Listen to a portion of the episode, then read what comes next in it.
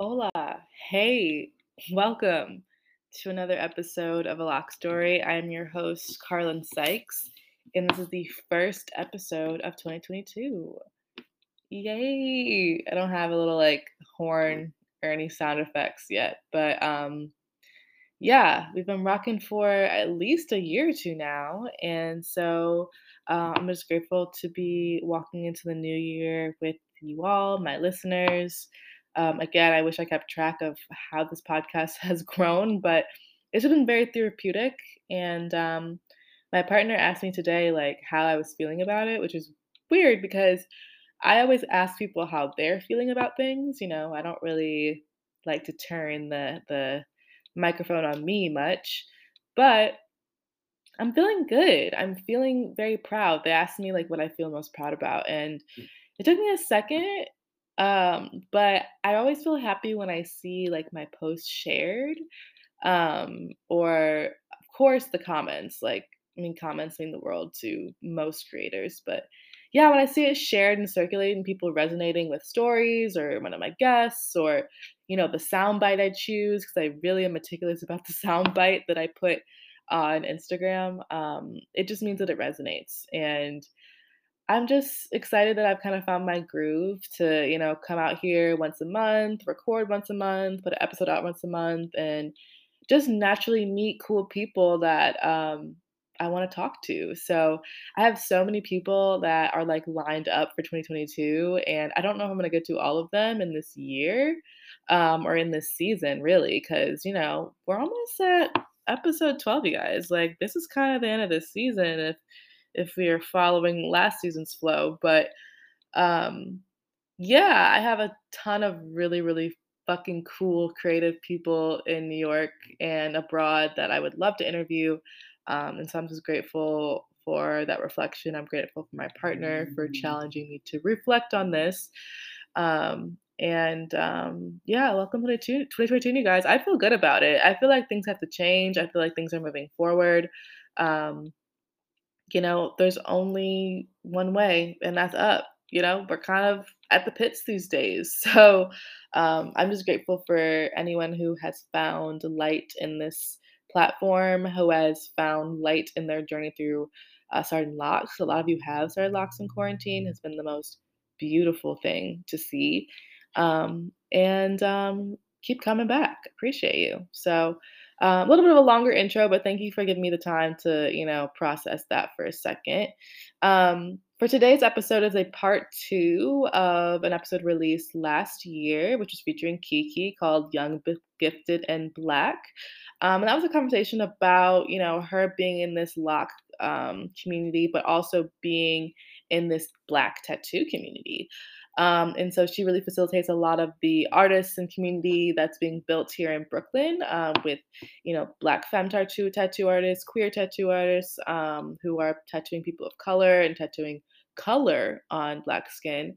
And so today I talked to um, an artist who's tattooed myself, tattooed my partner. And ironically enough, I actually ended up getting a tattoo like days before this episode was filmed. Um, actually hours. And so it was crazy to kind of like use that experience um, as as uh, as a reference point to talk to uh, my guest Aaron about uh, his journey as a Black tattoo artist. Um, I won't reveal too much, but he has long, beautiful locks, and it's like one of the things that you cannot miss about him. Um, and so it was cool to talk about his process, uh, his use of Black people and Black images and Black art in his tattoos. Like, the protective style tattoos get me every time. Like, I have to get one. So um, I don't want to reveal too much because I always, you know, feel like I'm giving the whole conversation away, but this is our conversation with Aaron. It's a part two about tattooing. Um, and also, like, Aaron's a really, really, you know, dope guy. I'll make sure that I'll put his at, uh, his Instagram handle in the bio. So if you're interested in tattooing um, and you need some, some, some way in, I'm sure he would be more than welcome to chat with you. So, you know, we all got to help each other. That's what I'm realizing. We all got to help each other out. And um, more of that in twenty twenty-two, more Black business owners on this podcast in twenty twenty-two. So Black creatives, in twenty twenty-two. So cheers to that. Um, and I hope that you guys enjoy this episode. This is Young, Gifted, and Still Black. Okay. Hello. Welcome. Happy Sunday. Um, Happy Sunday. We are here virtual again in my living room, coming from Atlanta, Georgia. Is that correct? Mm-hmm. Yep. Okay. Awesome. We're here with my friend Aaron. Um, it's exciting to talk to him today because we're having a part two of a conversation about tattooing, being Black in the tattoo space. And I literally just got a tattoo yesterday, so I have fresh questions and fresh ink on my body. um, so without further ado, I'd like to introduce my next guest, Aaron Davis, an extremely ta- talented tattoo artist based in Atlanta. Aaron, I'm so excited to talk to you because not only are you talented, your locks are so long, like truly so long and so well maintained. Um, and as a man, I want to talk to you about what you've been doing for the past, what, ten years to maintain your hair? Something like that, ten, yeah. eleven years. Yeah. So welcome, Aaron. So I'm glad story. to be here. Lovely.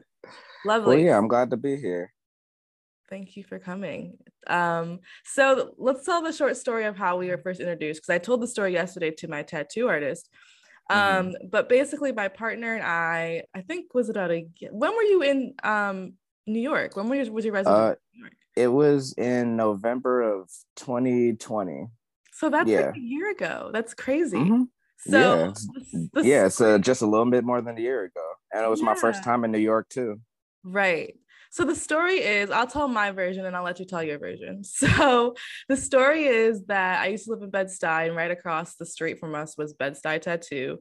Uh, my partner and I love getting tattoos together. I think we got one together the first time they visited me in New York for my birthday. So it's just become kind of like a ritual thing for us to do. And so off the cuff, we're in quarantine. They're just like, let's get a tattoo today. Like, let's just do it. And so we're like, okay, we'll go to Bed-Stuy across the street. You know, it's convenient.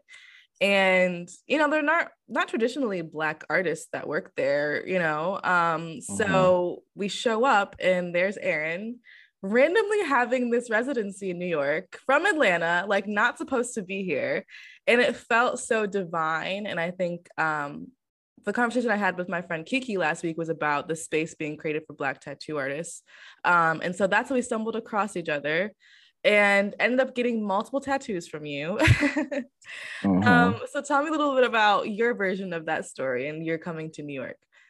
Well, yeah, it was just like a really beautiful experience because that was actually my first guest spot too. I've mm-hmm. never guest spotted anywhere. Wow. And the owner, Kevin, he, uh, I've been following him for like years before that, uh, during my apprenticeship and everything. So he just randomly reached out to me and was like, hey, I like your work. Do you want to do a guest spot out here? And I'm wow. like, hell yeah. Like, of course. Yeah. So I flew out there.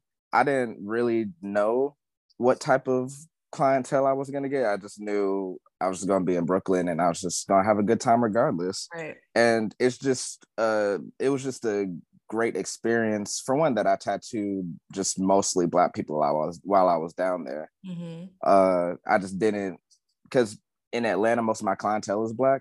Mm-hmm. It just, you know, there's a lot of there's a lot of Black people in Atlanta. It's we Atlanta. run, we yeah. run shit down here, so yeah. you know. um, so yeah, I was just like, oh, I don't know who I'm gonna tattoo, but you know, it's gonna be a good time. And just when y'all came in, y'all got y'all ink. It was like, y'all were just a a, a great vibe, you and Z.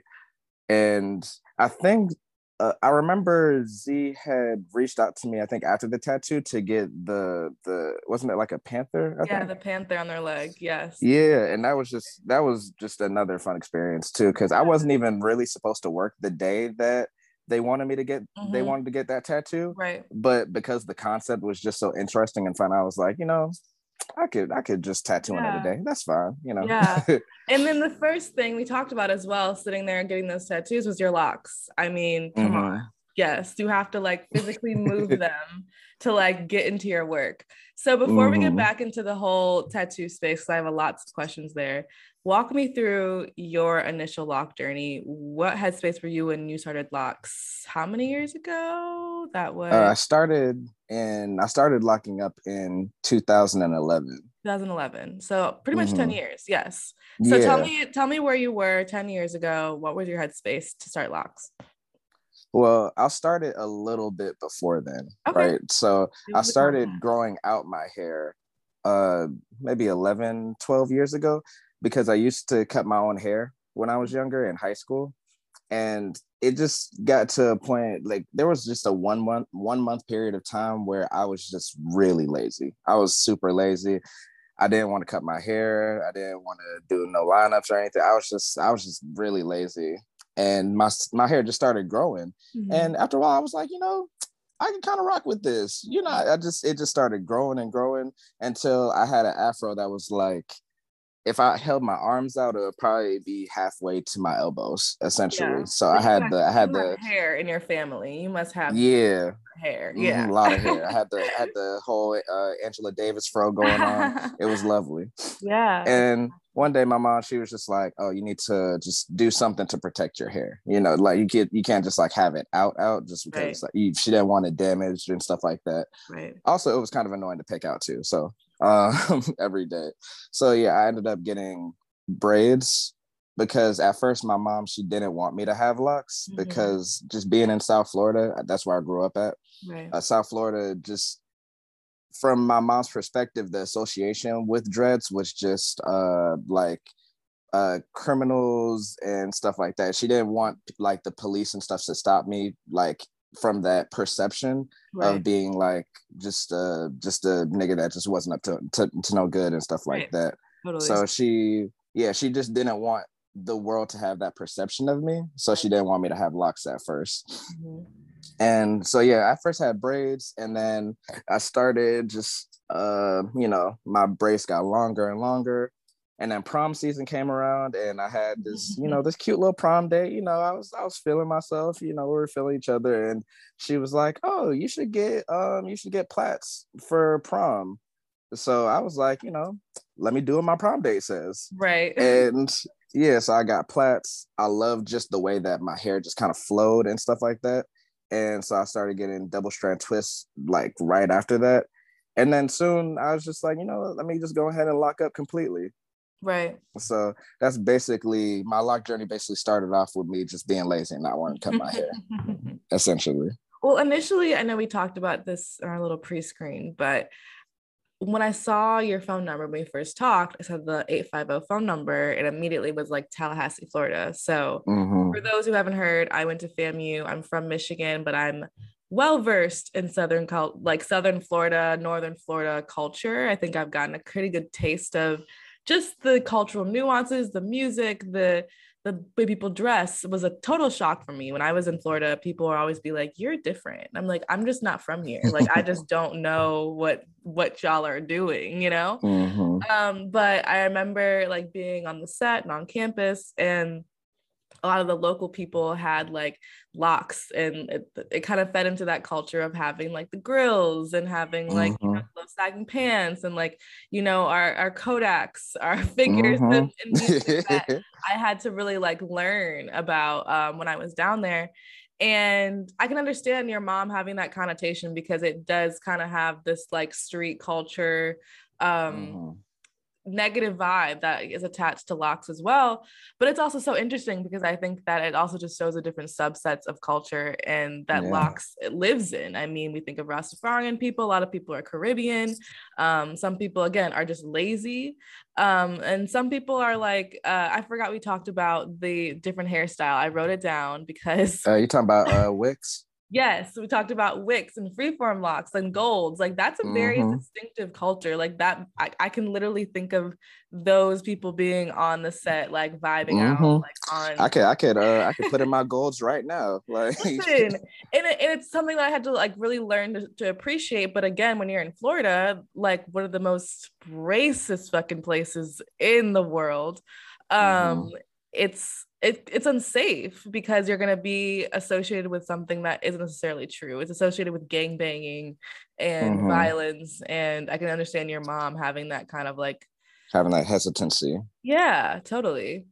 Yeah, it makes sense because, you know, as a parent, I could I could understand, you know, like, because from a like when I was young, I didn't really think about it much. I was just like, oh, I like I like dreads, like, but I didn't want to go against what my mom was saying, so I just right. didn't. But it didn't make sense to me at first, so I'm just like, yeah. I was just like, what's the point? It's just hair. But I yeah. understand as a black parent, you're trying to keep your your black child safe, you know? Right, right. And um, also, so... it's, but it's unfortunate that we have to deny ourselves that freedom mm-hmm. and that creativity simply because you have to protect your children.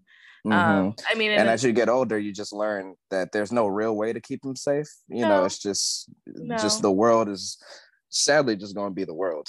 You I know. know you just have to do your best to have uh raise your child with awareness, like situational awareness, but yeah, yeah it's so crazy. Have your locks always been this thick? Because I will say they're very like a like a good size. So if you had to describe your locks to the viewers, it's something that I forget to do sometimes, how would you describe your hair at this stage, ten years in the um, well, I would say I actually just recently combined them. Okay. um, I was gonna say that's yeah thicker. Yeah, uh, because before um, I used to have, I guess, like medium-sized dreads, and okay. now my dreads are combined into a little thicker, almost like wicks, but it's okay. like I feel like it's kind of the the stage right before wicks, okay. like the thickness of it. Okay. Um, and before I just used to have a lot of dreads. I had just you a did. shitload of dreads. I was gonna say, um, I feel like I'm seeing fewer, but I'm like, is that just mm-hmm. my mind playing games? But you combine them. Nah, you're, so nah, you're through, definitely right. Walk me through the different stages over these years, then, and, and tell me, and then land to me where you are now. Okay, so uh, when I first started with my double strand twists, I just uh, I used to take them out and retwist them every month. Just because I just did that. It was, I don't know why. I think it was because I was used to getting braids and taking my braids out every month, right. getting it rebraided. So like I did the same thing with the double strand twist. And eventually, yeah, when I first decided to lock, I was just like, okay, well, let me just keep these in and just let them naturally form into, into their locks. And that took about like, I don't know, I think it was like six months. Mm-hmm. And then my hair, like until my hair went from looking like two strand twists to actually looking like real, real deal locks. Okay. And at that point, my hair was like maybe shoulder length, okay. I would say. Now, uh, it's basically to like my butt crack, mm-hmm. essentially. And before I before I combined my twists, I had I had counted. I had one hundred forty-four locks. Oh wow, you did count. Yeah, like it, it was just one day I was just really bored. Somebody randomly asked me, "Oh, how many locks do you have?" And I was I need to like, "Count mine." Yeah, I haven't counted. Yeah, because it's like, who does that? Like, yeah. Um, so yeah, I had one hundred forty-four locks, which is a lot, and I had thick hair too. It wasn't even like thin locks either. It yeah. was like very oh, thick, yeah, plentiful locks. Mm-hmm. And as my hair got longer, it just got. Uh, a lot to manage all one hundred forty-four of them. Yeah. Uh, so I was just like, just to be able to sleep easier and put my hair up easier and not have to like have it be as much of a struggle, I just combined them. So okay. now I have twenty-nine. Okay. Wow. Yeah. You have my big difference. twenty-nine. Mm-hmm. So what was that process like? Was it, did you like, did you um do like rope twists or did you like braid them mm. together? Like what is, how did, how long did it take? Like I'm new to this, so please, I'm very intrigued. So it took a while. It took uh probably four separate all day sessions, like eight hour sessions. And yeah, it was just the the loctician. She basically- Or eight hour hair. Sessions, hold on. I just did the math in my head. I'm like, wait. Can you even tell me, so there's a process for this? Is it just like something you can just casually do or? Oh, no, you have to actually, you definitely have to like plan it out. Okay. Like, it's not, especially, especially because yeah. my hair was is long, long too. So that yeah, makes a difference. So if you have shorter hair, it, it probably is a little bit easier, you know? Right, right. Like your hair would probably still take a while, like, because yeah. you still, you got, you still got some length on you. Uh, but it wouldn't take as long as mine. Uh, but yeah, basically the loctician just parted my hair, showed me a video of like saying like, oh, hey, there's, here's how here's how your parts are going to look.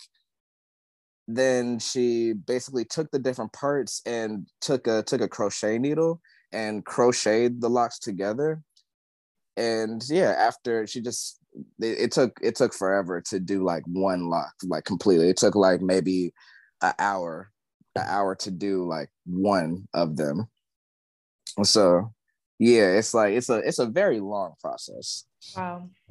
But yeah, basically, yeah, she crocheted them together, and yeah, now we're here. Wow. And so when did you do that? I did that in August. In August. So yeah. That's what you're five months in, four or five months in? Basically. Yeah. And how are you loving it? Do you feel lighter? Do you feel like it's a good decision?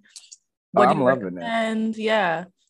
Yeah, I'm definitely loving it. Mm-hmm. Uh, I had to get used to a different way of having them retwisted mm-hmm. because because they're so thick. It's just it's just retwisting them is a different process now. Okay. Uh, because before it's just, you know, normally you just go in, get them retwisted, add the clips to them, and yeah. then you're done. Yeah. But with mine, because my hair is really thick, the clips don't even really fit on it like that. Okay. And so with retwisting them, and I'm still figuring this out too. So like you yeah. could either, um, I think it's called uh, interlocking. Mm. Uh, you could either like yeah, interlock that's where you them. Like go through, yeah. Yeah, yeah, yeah, yeah. So you could either do that, mm. or you could twist them normally. But like when you like when you get to the part where you would normally put the clip in, mm-hmm. um, locticians sometimes they'll like wrap my my uh my locks like around in kind of like a kind of like a like a like imagine like a Cinnabon or like a mm. like a cinnamon roll. Yeah, um, they'll just like roll the it up, knot or something. Yeah, something okay. like that. Okay. So it'll so it'll basically kind of stay in place and won't okay. like unravel immediately. Yeah. Um, but I definitely feel really good about my hair though. For for I could sleep easier. It's easier for me to put my hair up. Um, I've started I started doing uh, Muay Thai, which is like a martial arts, in okay. February. So cool. Having to just kind of put my hair up and put it in a bun makes is like a lot easier now that okay. there's a lot less of it. Yeah, that's awesome. And so do you do you mostly did you do your hair yourself before, and do you do your so your health you do your do your excuse me you do your own hair you do your own hair before, and do you do your own hair now, or do you re- majorly rely on locticians? I kind of switch it up. Okay. Like before um I used, so do, hair, I used to do so my like, hair yeah. um like probably like half like like like six months out the year, for example. Okay. Like I'll just be like, oh yeah, like I'm just gonna retwist my hair myself. Mm-hmm. And then maybe like a couple times a year I'll go to a loctician just to like have that professional professional right. thing yeah. done. Uh but for the most part, yeah, I do my own hair. And okay.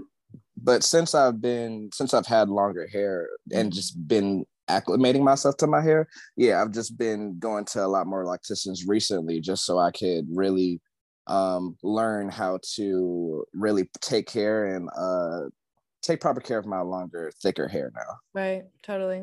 What have been some lessons along the way for you in the ten years in the last year with some big mm-hmm. overarching lessons? Uh for me personally, just the simpler the better. And that's kind of like a whole life thing for me. Just in general, the simpler the better. Like I don't do a lot with my hair. I'll, you know, like to like to lock my hair when I'm actually retwisting and everything, I'll just use oil and water. Mm. I don't even use any products, no gels, no anything, because there was a point in time where I used a lot of gels when retwisting. Mm-hmm. And I think it was maybe, maybe like three, four years in, I had like so much buildup. It was mm. crazy.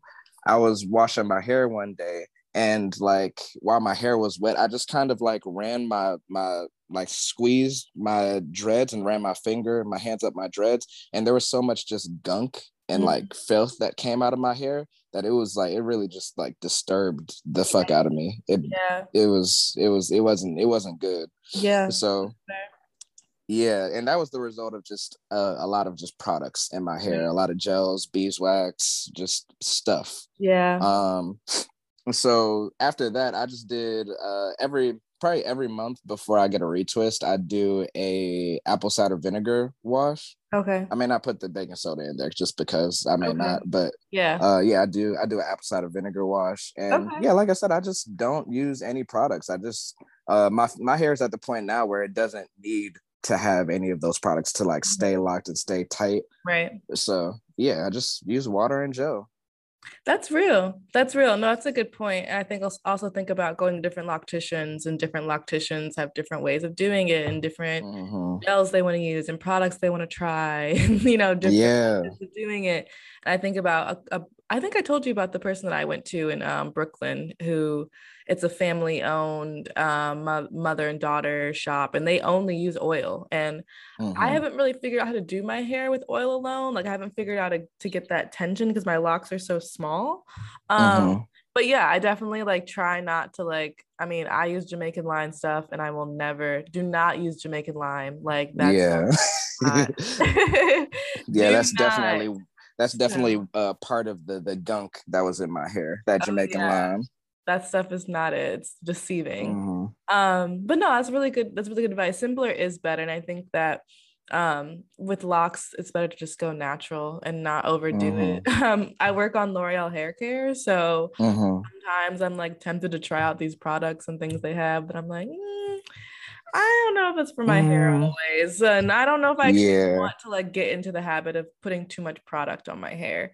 Um, mm-hmm. But you know, sometimes there are some little extra boosts you can use. Oh, some little, some little things, some little some special things. mm-hmm. I'm trying a new one out right now that's like a glossing conditioner, and I'm like, I mean, if it can get mm-hmm. glossier, I won't be mad. um, okay, okay. So, tell me a little bit about. Um, I think as we kind of transition into like your hair and your lessons, like what I really loved in our conversation when we picked back up is the reminder that you really kind of use locks and themes of Black hair throughout your artwork and throughout your tattooing. So I'm curious mm-hmm. about like what was that inspiration when you started to like pull those themes from, you know, our culture and very distinctively our hair and your hair into your mm-hmm. artwork. Yeah, I mean, for me, it's just like it's just a it's really as simple as who doesn't want to see themselves in art, you know, like. Yeah.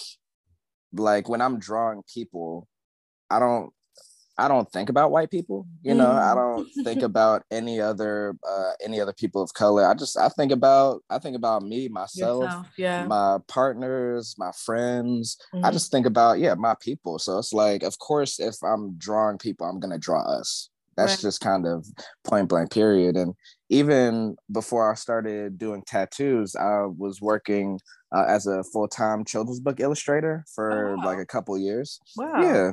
Yeah. It was a really fun job. Like I really, really awesome. enjoyed it. Um, I've done like uh, thirteen books for different authors. Wow. That's and so cool. yeah, it's just, it's just really, it's just been, really been a fun experience. And mm-hmm. most of, I want to say most of really like all of the all of the books that I've done have been about Black kids, and mm-hmm. I've drawn Black kids mm-hmm. in my books, whether whether they explicitly say the race of the character or not. Right. I just draw them Black just because. Right. yeah. So yeah, like I've always just been focused on representing us in art because it's it's we're erased so often that. It, it would it would feel it would feel just weird to not include us uh, in my own personal art. Yeah, totally. Yeah, so and also it's that's more basically. I mean, yeah, that alone, and that's awesome. I did not know that. I mean, that makes a lot of sense. I think a lot of, I mean, I don't meet too many tattoo artists that aren't actually artists, like, you know, mm-hmm. or I'm always curious of like, what's your actual art background? Um, but that's a really cool background. And also makes sense for a lot of the work that you, the style of work that you do.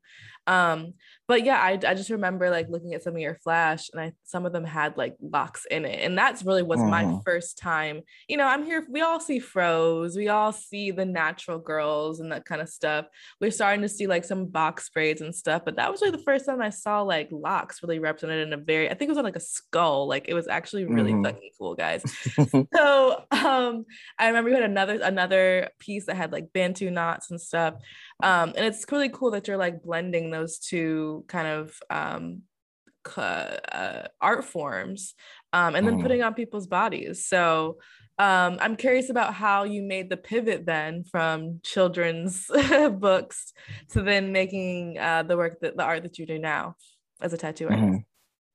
Uh, well, that was definitely an interesting stage uh, because at that point, yeah, I was mainly doing children's books, mm-hmm. and I was also a part of a art show called Resist, which was basically like kind of as the name suggests, it's a show about resistance art. Mm-hmm. So I was in the show, and I was also going to be performing some poetry in that show as well too. Okay. And the show was at the at the old at the tattoo shop that I apprenticed at. Oh, cool. Yeah, it like it was a the shop was basically a big warehouse. Mm-hmm. So there was a lot of space to have a show and to have different installations and stuff in it. Okay. So I was doing I was helping out with the marketing, and we were doing an interview with the owner of the shop.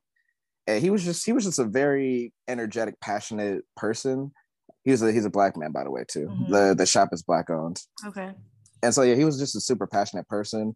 And I've been thinking about doing tattoos for a long time, because I had a friend who did tat- uh, like my first like six tattoos on me. And every time I saw him work, I was like, oh, this is not that complicated. Mm. Like it's, it, I was, I was looking at it and I was like, oh, this is something that I could mentally understand. Yeah. And I know if I learned how to use a tattoo machine, I could actually tattoo. Right. It didn't seem like much of a much of a leap for me personally. Right. I just didn't want to tattoo. Just I just didn't want to tattoo at my house because I didn't want to like fuck up a hundred people's skin. You know, I didn't. Yeah. I didn't want to. I didn't want to go through trial and error. Right. And just like uh, I, I very I very much care about people's skin. I just didn't want to mess up anybody for life. You know. Right. So yeah, after after we did the interview with him, I just asked him, "Hey, so what does somebody have to do to get an apprenticeship here?" And I've asked other tattoo shops that, and they were like, usually like, "Oh, uh, uh, an apprenticeship costs three thousand, five thousand dollars, mm. and you're gonna have to work for maybe like a year or two before you can even tattoo somebody." You know, it's just a whole process. Mm-hmm. And the owner, Lawrence, he was just like, "Oh, just come through and learn." And I was like, I was like, just come through, like, like it's like for free. There's nothing, no charge or anything. Yeah. He's like, nah, just, just come through and lean, you know. So I was like, bet. Yeah. I, I literally, I went on a cruise that weekend, came back, and was like right in the shop. Wow. So that's basically how I started my journey into and tattooing. I don't, I don't know if that's a unique journey, but I was talking to the tattoo artist who did mine yesterday, who had told you, another, you know, black woman. She's uh, Haitian, actually, and super smart, went to Berkeley, like very talented, uh, had that whole arts architecture background, and was explaining to me how apprenticeships work. And I had heard a little bit about it. We started talking about like an Ed Hardy documentary, or like, you know, there's been some documentaries mm-hmm. about the tattoo world. And I don't consider myself an artist, but I love tattoos. So I'm always very intrigued. And so I then learned about like apprenticeships and kind of the whole process. Didn't understand the cost of it. Didn't understand how long it took. Didn't understand any of the logistics. But she was just breaking down to me how hard it is for, you know, people of color to get um, accepted into those apprenticeships and like seek yeah. them out and like afford them, not even afford them, but again, just like the difficulty of getting um, the experience you need, that opportunity to, to get launched. Um, and so I think what's important to note about your story is like very serendipitous, but you said it early, like he's a black man. So that had to mm-hmm. be said. Um, and fortunately, what she was saying to me yesterday was the fact that she decided in quarantine that she had enough, you know, people who were tattooing in Brooklyn, you know, you know, the community of women and, you know, mm-hmm. queer people in Brooklyn that are coming up and, you know, mentoring each other. So she shot up this whole idea of like, gone are their days of apprenticeship. Now there's just mentorship. And so mm-hmm. we have to like teach each other so that we can lift each other up. We can advance, because these white owned tattoo shops are not going to launch us. We have to launch each other. So absolutely. I think, you know, props to him and props to you having access to someone who was willing to give you a chance, because otherwise you would have been shut out. Mm-hmm.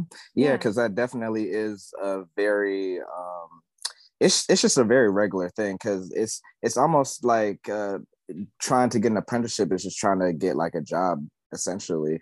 And these white tattoo artists are the hiring managers. And most of the time, they're not gonna they're not gonna choose us for a variety bros. of reasons. Yeah, they hire their they bros, hire they hire their, their friends. Like yeah. I've I've heard too many stories of uh pr- like apprentices just kind of getting hired because they were just a friend of the tattoo artist, and mm-hmm. that was just that. You know, I think and she most me a, yeah she, I think she told me a story yesterday about like someone, a black man or someone or a black person had a white person take their artwork to um, another tattoo artist, and he let, he gave him a yes, as opposed to the other person who had tried and tried and tried at all these different white t- tattoo shops, and they didn't mm-hmm. give him a chance. But as soon as a white yeah. face was in front of the work, it was like, yes, you're hired. Mm-hmm. Yeah, it's just like crazy. And yeah. that's also why, you know, like, like you were saying, uh, just Black artists, I think, I think for one, we're much more likely to help each other too. You know, Black artists, we're, uh, if, even if there's somebody who, let's say I, I go to a guest spot, actually this did happen actually, where I went to a guest spot in Oakland, and there was just this, uh, this uh, Black woman that was like, she got tattooed by me, and she was like, oh, I wanna, I wanna eventually get into tattoos and stuff like that. And I was like, oh, word, shit. So I had a, I had a couple more days at my guest spot there, and I was just like, oh, just come through for the next couple of days that I'm here, and I'm just yeah. gonna I'm just gonna sit you down, explain why I use the needles that I use, like yeah. like my techniques, like I'm just like I'm I'm gonna help uh you know market, like help you with like some marketing a little bit too, like if you mm-hmm. if you want, you know. I was just like, yeah, let me just help you out and try to steer you in the right direction, right. so you can get up and, you know, tattoo as soon as you can, you know. Right. That's just the and, nature of Black people generally. Yeah. mm-hmm. And thankfully in Atlanta, like there are so many like Black owned shops down here, and like so many Black artists that uh it really is a Black mecca. Yeah. I'm very, very blessed to be in this city, because, yeah, I don't know if I'd be tattooing if I lived anywhere else. You know, I don't know if I would have really stumbled upon the opportunity. I don't know right. if I would have just been given that chance to yeah. to come into the door, even though I know my art is spectacular. But, you know, it's just like having that decision be in somebody else's hand, mm-hmm. especially somebody that doesn't look like me. You know, it's yeah. just it's it's it's a it's a rare chance of that happening, you know? Yeah. It is. I mean, I will say, living in Brooklyn, living in Oakland, living in Atlanta, it is, you're, we are very fortunate to have access to these people. And I talked about that on my last episode with Kiki, because I can name at least five or six artists that I can go to locally who mm. are people of color. Um, when I went home to Detroit to help my mom get a tattoo, that was not the case. Like I literally mm-hmm. was online looking on Instagram, Googling, trying to find a Black-owned tattoo shop, looking up Black-owned tattoo shop, and mm-hmm. that doesn't come up. And so yeah. I told the story about how a friend of mine just by chance knew a place, and by chance they had an opening. By chance it was a woman who had an availability, and it was a queer person. Like then mm-hmm. they were playing Mary J. Blige when I walked in. You know, it was just all by chance. But mm-hmm. marriage the vibe for real, for real. Yeah, it, it was unfortunate that like I had to really go searching, because I told my mom, mm-hmm. I was like, I'm not taking you to go see Kyle, like we're not gonna go do this. So mm-hmm. um so yeah, I think, you know, being in those mecca and those hubs, like now I can, even if you don't live there, you can travel to you, you know, and also there's residencies happening, and people are traveling to Baltimore and to, you know, Atlanta and L A, and like, you know, going on these tours so we can have access to these artists.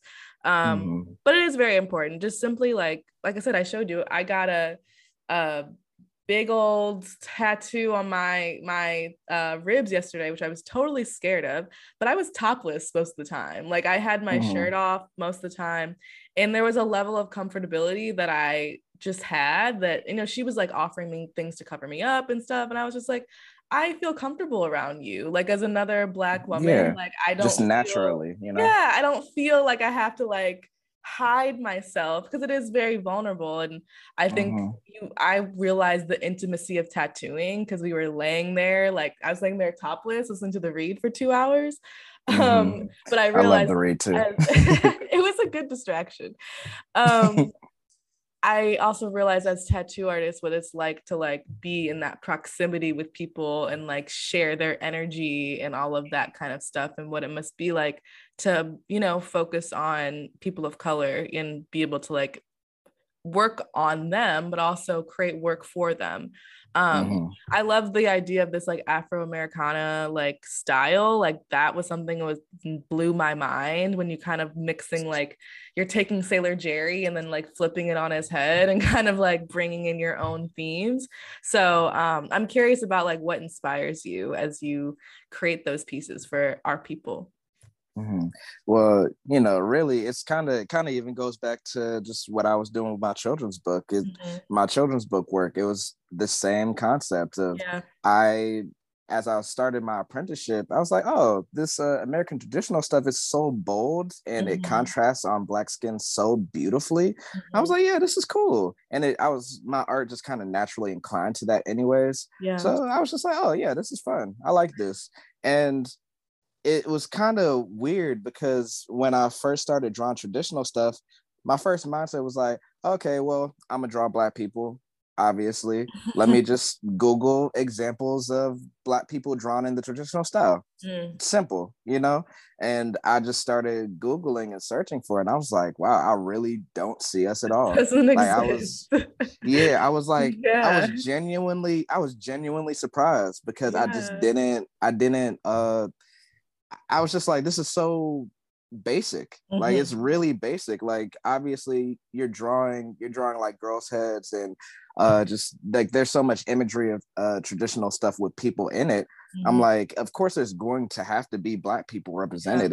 Yeah. Mm-hmm. I was like, that just that just makes sense. But yeah. So when I saw that it wasn't a thing, I was just like, wow, well, I guess I'm gonna just have to do this myself, you yeah. know, just because I was gonna I was gonna do it anyways. Yeah. You know, but it's just it was just wild to me that I just saw no no representation of us in Um, in that style. And maybe in the first month that I was like really trying to work and search for that style, I mm-hmm. saw like maybe through like maybe two artists mm-hmm. that had that similar style. It was mm-hmm. um, it was Jaylen, who I think mm-hmm. uh, they work out of Montreal right okay. now, Montreal or Toronto, one okay. of the two, and uh, Kevin, who, like I said, you know, he he gave me my first guest spot, which was like really dope. Right. And Kevin is Asian, so right. it was just like, uh, like so there was really only like one uh Black femme that I saw in the first in the first month of me searching that right. did anything of that style, you right. know.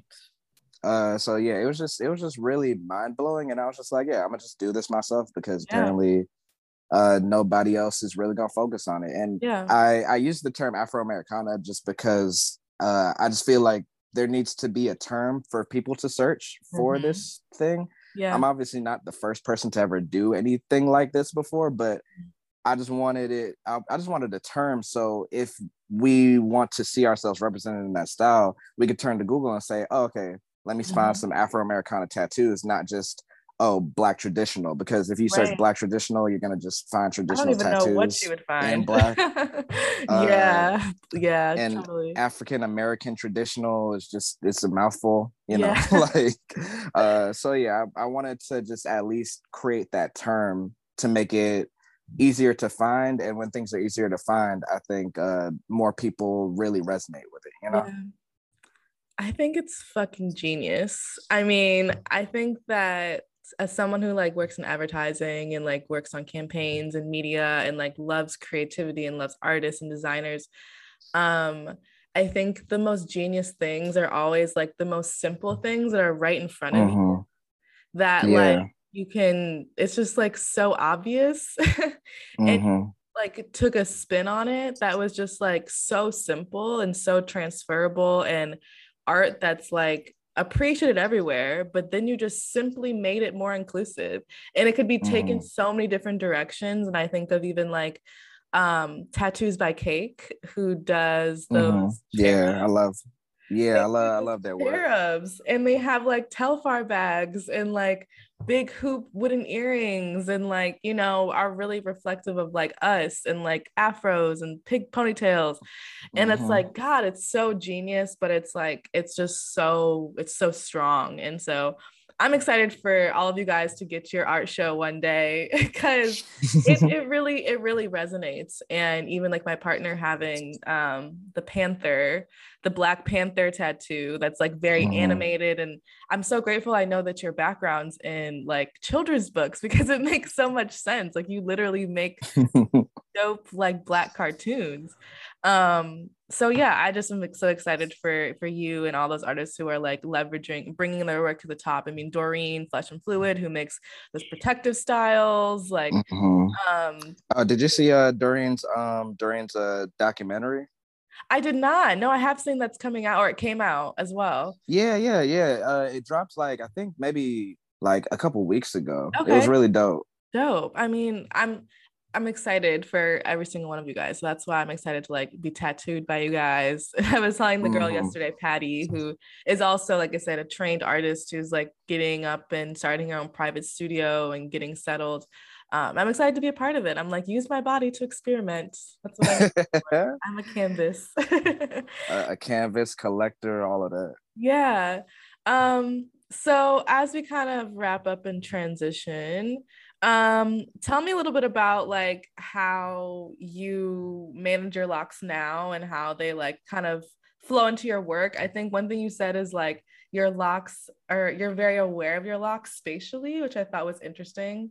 Um, mm-hmm. So I'm curious about like how they play into your work, and also, again, like people seek you out and seek you as a tattoo artist because they see you and see something in you. And that's why I started talking to you, because I was like, oh my God, your locks, you know? So um, what has like your locks done for your image, and also like um attaining like customers and stuff who like see mm-hmm. for you?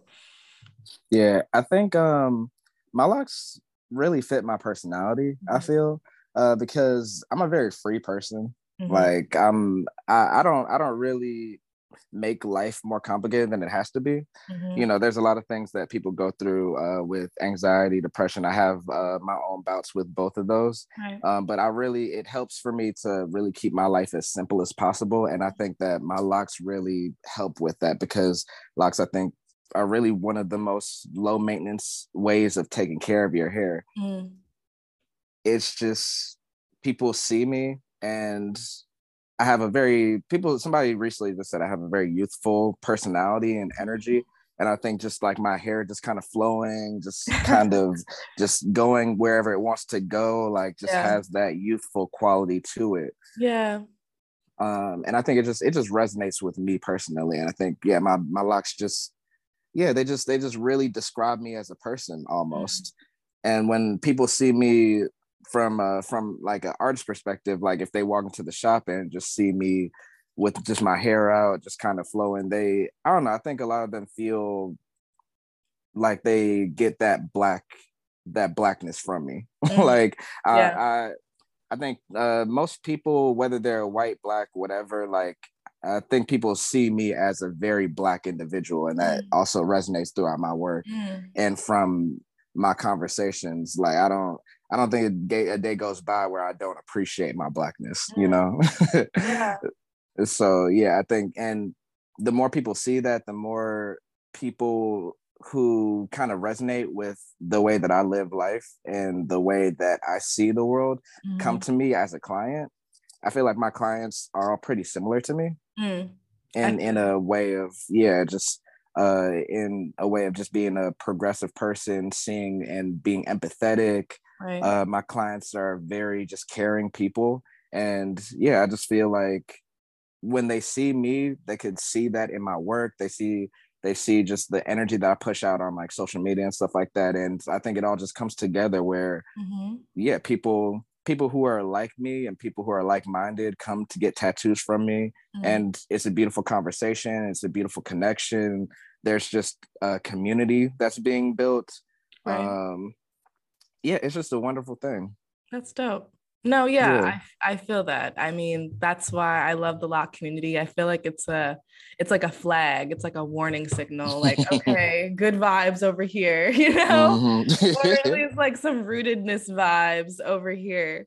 Um, mm-hmm. But no, I totally feel that. I totally feel that, and I think that especially in like the intimate space of tattooing, that it's so important to feel that from someone, and when you're trusting them to modify your body. Um, mm-hmm. And it's just like, why would you ever go back? Like, why would you go ever go, go back to exactly to White Ink Incorporated? Like, I'm good. Never. Like, I just, I'm really, those are just not my vibes. I'd rather listen to like Maribah while I'm getting tattooed, you know, mm-hmm. instead of fucking the Red Hot Chili Peppers. Um, yeah, so... like who? Nah, never. I'm I'm in here listening to Smino. Yeah, Ari Lennox, I remember that. Like, yeah, like I'm just I'm just bringing the vibes. Yeah, I remember your playlist. I was like, I think we listened to the same playlist on Spotify. um, one more thing I wanted to ask you before we kind of hop off, and I thought about this late, but being a man and having like your masculinity and such like that, and also being queer, like what is, what have locks done for your identity in terms of having like long hair? Because I think what you also mm-hmm. talked about was that like sometimes your hair speaks for you a little bit, because it is such a, it's a thing, like it really is a mm-hmm. thing. And I love that about your hair. I think it's a very defining quality about you, and I'm really excited for my hair to grow, because I think about it and I'm like, damn, I'm gonna be that bitch with like long locks on her back that you can't mm. miss, you know, because yeah, you miss it, you know. Um so I'm just curious about what that has done for your identity, having like, you know, not traditionally short cropped, you know, super mask mm-hmm. hair. Yeah. Um. So, like, I'm uh, I'm a cis I'm a cisgendered man. Mm-hmm. Um. But I've also I've gotten a lot of people saying that I have a lot of feminine energy. Mm-hmm. Uh. Which I was kind of just having a conversation about this with somebody yesterday, where we were talking about how when people say those type of things, like people usually mean that you're a safe man. Mm-hmm. You know, like that, like. that you're not dangerous, that you're not like aggressive in in a in that way.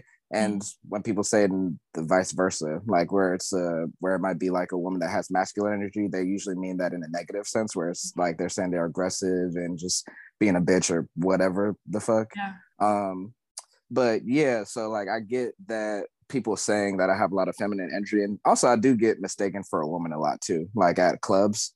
Um, like the bouncer will be like, oh, uh, I'm gonna pat you down, ma'am. And then he looks at me and is like, oh, my bad, bro. Like, uh, and I'm just like, I'm just like, it's cool. You know, I got long hair. I understand, you know. Interesting.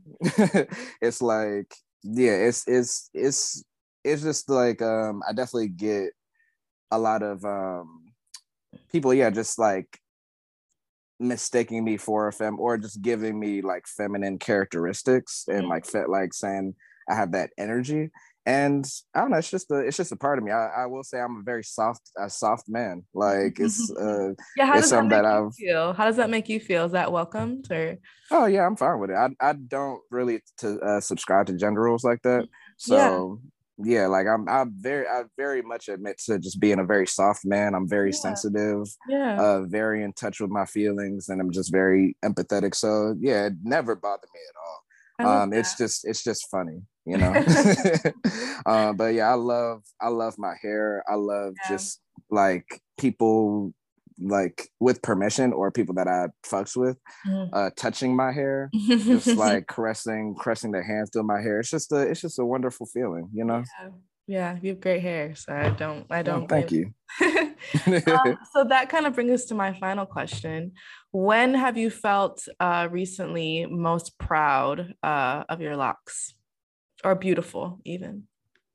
Hmm, interesting. Uh, I actually feel like since I locked my hair, I'm way more confident in my personal appearance than I was before. Okay. Uh, it actually took me a very long time to even kind of view myself as attractive. Mm. Like I only really viewed myself as attractive when I was like twenty-two. Okay. And I'm twenty-eight now. Okay. And yeah, since I since I started combining my hair, and like since I yeah, since I combined my hair, I just feel sexier. Okay. Um so it's yeah. just like I've been I I just been looking in the mirror a lot more recently. I've been taking pictures a lot more, okay. just like uh just kind of like really just overall feeling myself yeah. a lot more recently. So yeah, I think I have a, a my locks have just made me feel better about myself. Yeah, I love that. Yes, we're here for sexy always. That's dope. I mean, that's that's awesome. I often think about um the fact that you've had your locks for ten years, so mm-hmm. you've been kind of like steeping in this for a while. Um yeah, but sometimes I feel like I have a peace of mind because I know what my hair look is going to look like, and I know what's going to happen next. And like, I feel secure in like the decisions that are happening on my head. Like, I don't know if that's, mm-hmm. I don't know if other people have anxiety about, oh no, should I color it? Should I cut it? Mm-hmm. Should I do this and that? Um, having locks has made me feel very like steeped in the decision I have made. I don't have to worry about it. Like, I don't have to stress yes. about my hair. I don't have comfort. To, like, yeah, there's a lot of comfort. And it's like, it's almost, it's a comfort in knowing myself.